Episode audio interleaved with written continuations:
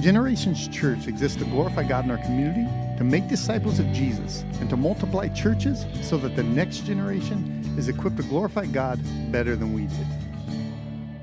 Welcome to the Generations Church podcast. My name is Rob Samuelson. I'm an elder here at Generations Church, and with me, as always, is my good friend and the lead pastor at Generations, Jeff Luddington. How you doing, Jeff? You got a big smile on your Oh, face. You're looking relaxed, man. What's up? Man, I, I got a tan. I'm chill. yeah, I just got back from vacation. And uh, yeah, I'm actually glad to be doing this again. I- Not that I wasn't glad prior, uh, but I really enjoy this and taking some time off. This is one of the things I miss and think about. And so glad to be back with you. It was good to see you on Sunday with your beautiful wife at church. And just, uh, yeah, man, it's good to be back. So, of course, I'm smiling. I'm, I'm chill. Nice, yeah. So we just revealed a little secret, which is we don't meet every single week to do these. We normally do. During the school year, we were meeting every week, but yeah. Rob and I live in a sound studio to do podcasts only. Exactly, exactly. So we had a little bit of time off, a little bit of time away from each other, but now it's man, it's halfway through the summer for teachers. It's getting uh, yeah. Now you go from seeing the glass half full to the glass half empty. We're halfway through, and Clock is ticking like sands through the hourglass. there you go. Well, we want to welcome you uh, back to our questions from the classroom series. So. Uh, if you're joining us new, I hope you'll go back and listen to the previous 19 episodes. Uh, but Jeff was a teacher this year at Valley Christian High School, teaching our seniors in the Reformed Doctrine class, and I've been at Valley Christian. That's Christian. 17, 18 year olds, not Yeah. 70, 80 year old seniors. Just for the record, it's high school seniors. There you go. Um, I've been teaching for 13 years now, and uh, mainly math classes, but some Bible classes in there as well. So over the years, we have heard a lot of questions, and you asked your kids for a lot of questions, and so we've been using those and trying to answer them um, in a way that not only is helpful for students, but um, high school students, but also younger people and older people. And so it's a great Yeah. discussion starters. Uh, but sometimes when we when we ask these questions, we don't rewrite the questions. We don't change them to make them fit our topic. We just take them straight from the students' mouths and, and from the papers that they I edit in. and capitalize because I'm super Yeah, OCD, that's but true. that's about it. So this one is a very open-ended, very general question. And the question is, what does the Bible say about slavery? Yeah, and that so we can't possibly hear that without a modern day lens, right? Like that, you know, because it, it racism, uh, you know, all the talk right now about CRT, things like that, right? So, but I also know this was written, you know, this last year, right in the this last school year, and so modern day context, I'm sure, are part of this, but I don't know the reason why this student asked this question, and I, you know, we took all the names out, so I don't know who asked it. And so this is pretty open ended. It leaves us a lot of places we could go. And so I thought of a few ideas. Um, one is that the Bible, Bible, either by outsiders uh, that are not Christians or sometimes by Christians, uh, is often accused, the Bible is often accused of condoning slavery. And, and so I would just say maybe one of the things we can talk about is that accurate? Does it, you know, others will say it calls slavery a sin, some will say it condones it. So what, what do we see there? Um, does the Bible liberate slaves? If you are a uh, African American Christian, there's a good chance um, liberation theology has been brought up, and that you know Jesus is like the second Moses, liberating people from slavery and the downtrodden. Well, what about that, right? Um, a great question is: Are the slaves are are slaves in the Bible the same as we think about? Uh, you know, our context would be U.S. history, American history, African American slavery, right? Is it the same, right? And then you know, is there ever a a deeper purpose or meaning in some of these passages that help give us understanding for that? So I think those are some places we can go with this. So as we dug into this a little bit in preparing for this, we realized there's just a ton of stuff, Old Testament and New Testament, on this subject. So we're going to do a two-part episode. We're going to do uh, Old Testament this week and New Testament next week. Yeah, here's what happened. Rob came in and said, "What is this a 45 minute episode this morning?" And I laughed at him, and we found out, okay, maybe we should split this in half. Right. We both agree that nobody wants to listen to us for 45 minutes straight. No, except no, on we didn't Sunday agree on that. I think people love Sunday hearing mornings me during church. All right, Then we can then we can handle the 45 minutes. They want to listen to you for 45 minutes. Maybe we'll put it that No, way. they don't. So, um, looking in the Old Testament, does the Bible condone or reject slavery? Yeah. So I want to give a I want to give a premise uh, we teach inductive Bible study here a lot, right? Observe, interpret, apply. Um, and part of observing a passage uh, is asking things like, you know, who's speaking, who's the hearer, um, you know, why is that, why is that written, and why is it written the way it is, and and so without going any deeper, sidetracking, uh, imagine, if you will, Jesus is saying something. Okay, that we treat that one way, right? But if Pharaoh in Exodus is saying something, we don't treat Pharaoh's words as uh, normative for us. If Pharaoh says something, we don't think we're supposed to obey that. But if Jesus says something, we think we are. And so the speaker matters, right? The context matters. They're both God's word. We treat them both as inerrant and and necessary, right? And that they tell the story, but for a different purpose. And so I want I want to remind people that sometimes a passage is written to God's people who are enslaved. We'll see that today. They're not in power, right? They're not allowed or they don't have the opportunity to change the context they're in. Sometimes God is writing, or the Bible is writing and telling uh, what God is doing with people that are in power, right? And there's a very different setting there. What do you do if you are the slave? What do you do if you are the powerful? And so we're going to look at two two contexts a day in the same book so that we have the same author so that you know it's the same time period, right? So that we can contrast some of the meaning. And I also just want to mention that words matter. And what you can't see in English, uh, you can see in Hebrew, which my Hebrew is far less. I'm far. I'm way worse at Hebrew than I am. I'm pretty decent at Greek, but there's a there's a spelling change today that we'll talk about a little bit. And so words matter, right? And context matters, and we have to take those into the conversation that we're having today. One Bible dictionary I looked at uh, as I was looking through some of the Hebrew changes uh, made this uh, made this said this line right here: uh, "Slavery as it existed under Mosaic law has no modern parallel." So I want you to hear that there's no modern parallel, but that's under Mosaic law, not all of Scripture. And so there are some parallels, but then there are sometimes the word is used under Mosaic law that aren't parallels for the, the slavery that we know of. So just a thought. Uh, words change have different meaning. We don't always see that in English. Context changes. Right. So we're kind of looking at a situation where I, I think the, the common understanding of this is, is like the English word love. Right. Right. We have one word for love, and I use the same word for how much I love, you know, pizza and how much I love my wife. Right. Same word, different meaning completely. But although I, I do love pizza. And God's love for you, right? So many dynamics, and we use one word. Right. So we see in the, in the Greek there's there's multiple words for love. Right. So which word is used in the Greek makes a big difference. Same thing in the Hebrew. So Yeah. we're going to look at that in a, and looking back at Exodus. So if we're talking about slavery, we're obviously going back to Exodus. It's a great place, yeah. Yep. So let's just start with Exodus 1, uh, 12 through 14, partway through 12. And the Egyptians were in dread of the people of Israel, so they ruthlessly made the people of Israel work as slaves and made their lives bitter with hard service in mortar and brick and in all kinds of work in the field. In all their work, they ruthlessly made them work as slaves. So what are we talking about here? Which word is Yeah. used? Yeah, so context, when you read that, you hear words like ruthlessly made them work, right? That's ruthlessly is repeated twice. Uh, bitter and hard service made them work. So, what we're talking about here is uh, probably the best parallel to American history slavery, African American slavery, black slavery, right?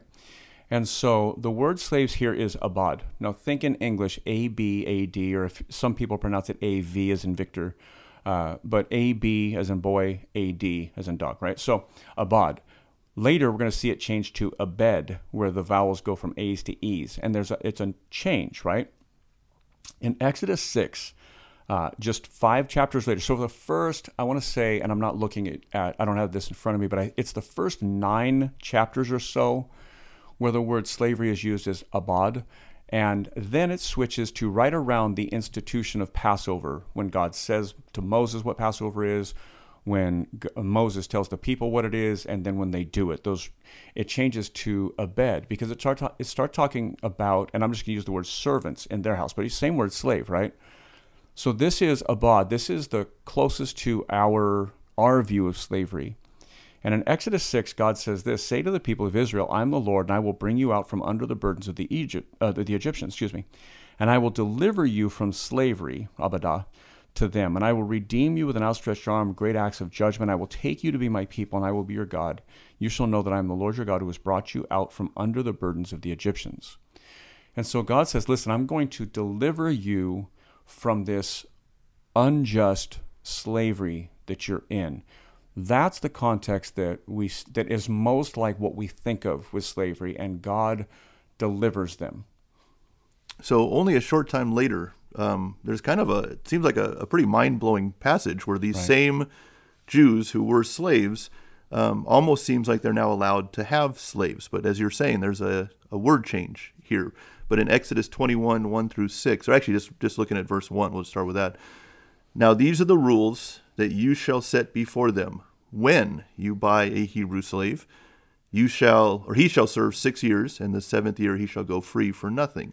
So, how does this situation with the Jews differ from what they were going through in Egypt? Yeah, let me, let me. I'm, so the next thing I say is not true. I want to I want to say something that is poor theology to make a point why this stuff matters, right? Because if you say, hey, it's not okay that you made us slaves, but it's okay if we make you slaves, that sounds like, and I'll just use racial slavery like white people saying white people can be slave owners and black people can only be slaves. It, it gives two categories of people, right? That's not what's going on in this passage. So now back to what is true. You can misunderstand this, but what we don't see in English, because we see the same word, slave, right, is a spelling change in Hebrew uh, to Abed, right? But also we see a rules change and a people change. So here's three things that happen in Hebrew with the words, the, the spelling changes.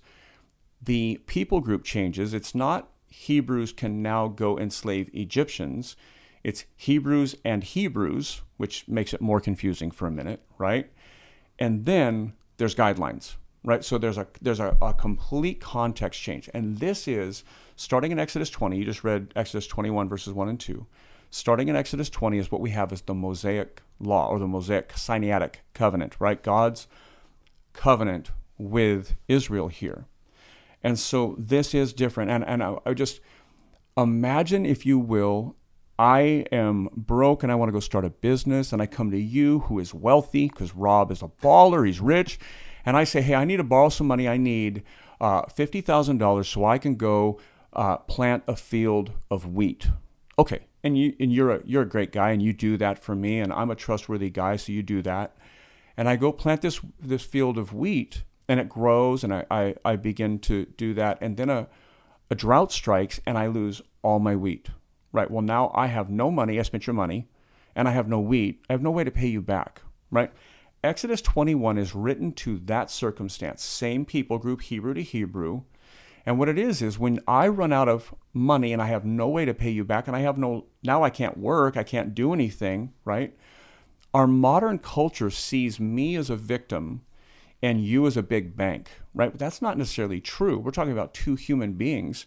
For whatever reason, you have some money and I don't. You loaned it to me, you trusted me. I now have no way of paying you back. So this gives me a dignified way to go and pay you back. I can go and work for you for up to six years. In the seventh year, you got to set me free. Doesn't say how big the debt was, doesn't matter. I can, for six years, I can serve under you as a slave or servant, right? And pay you back. But it goes on, it says, But if the slave, this is three verses later, verse five, if the slave plainly says, I love my master and my wife and my children, I don't want to go out free, then his master shall bring him to God, and they shall bring him to the door of the doorpost, and his master shall bore his ear through with an awl. You shall be a slave forever. Now, that sounds crazy. What they do is they pierce his ear and they put a gold ring in his ear. That's what they do. And this is the slave or the servant saying, Listen, I actually kind of like it here.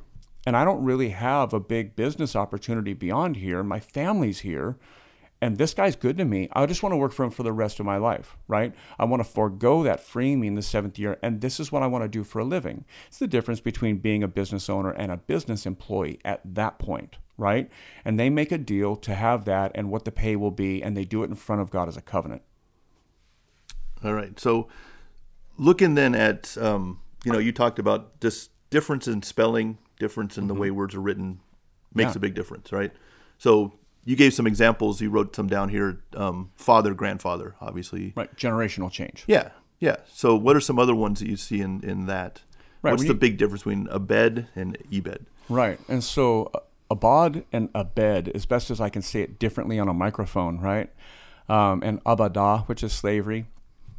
There's about seven Hebrew words that I found uh, that deal with slavery. For everything from maidservant um, to, uh, yeah, to this, to like actual slaves. And that's throughout the Old Testament, right? And here what we have is a, a nuanced change that you don't catch in English. So when I say father or grandfather, I'm adding words, I'm adding letters, excuse me, to father to say it's not my father, but my father's father, right? It gives a, a nuance, right? Waiter or waitress. And I know we use server most of the time today, which by the way, servant, same idea as we're talking about, right?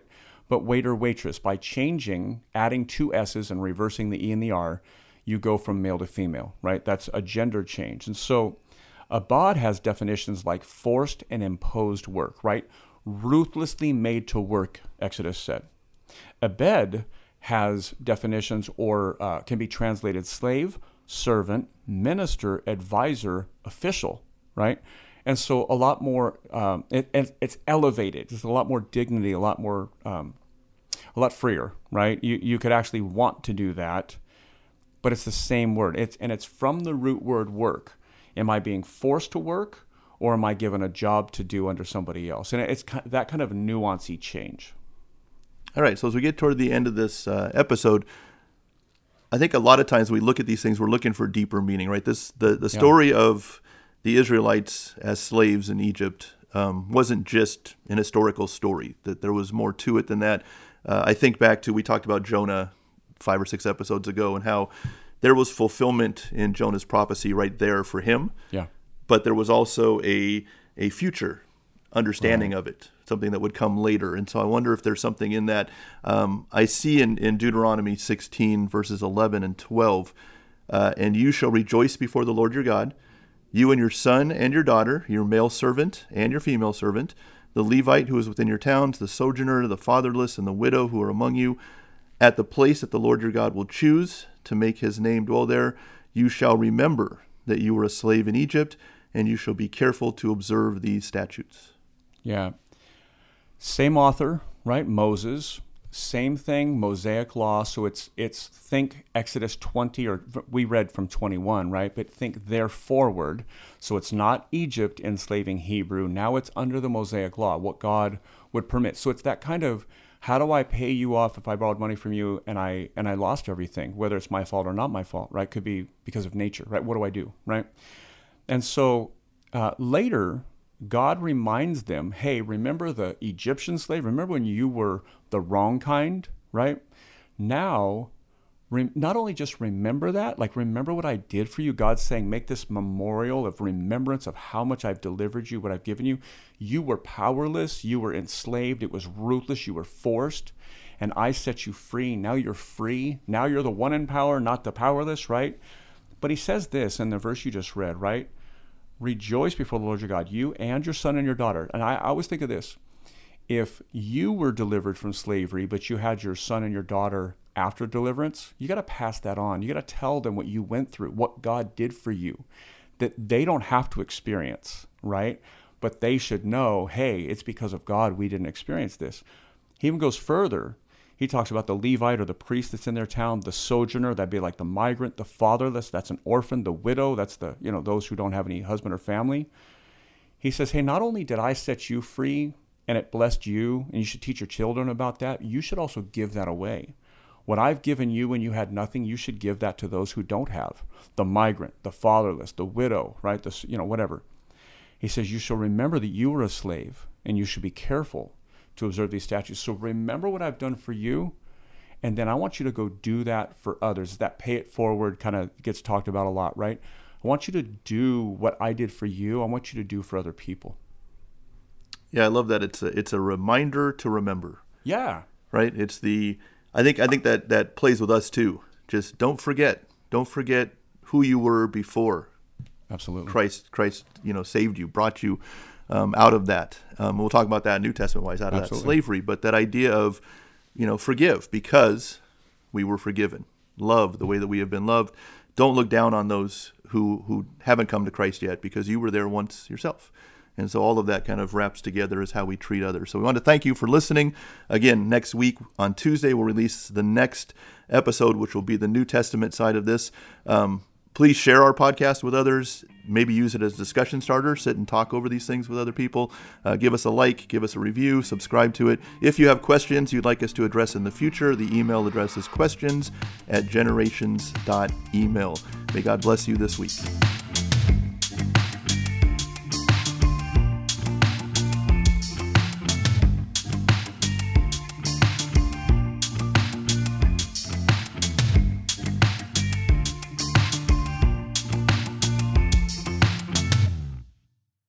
More information, visit our website at genfamily.church. G E N family.church. You can also follow our social media accounts at Gen Family Church.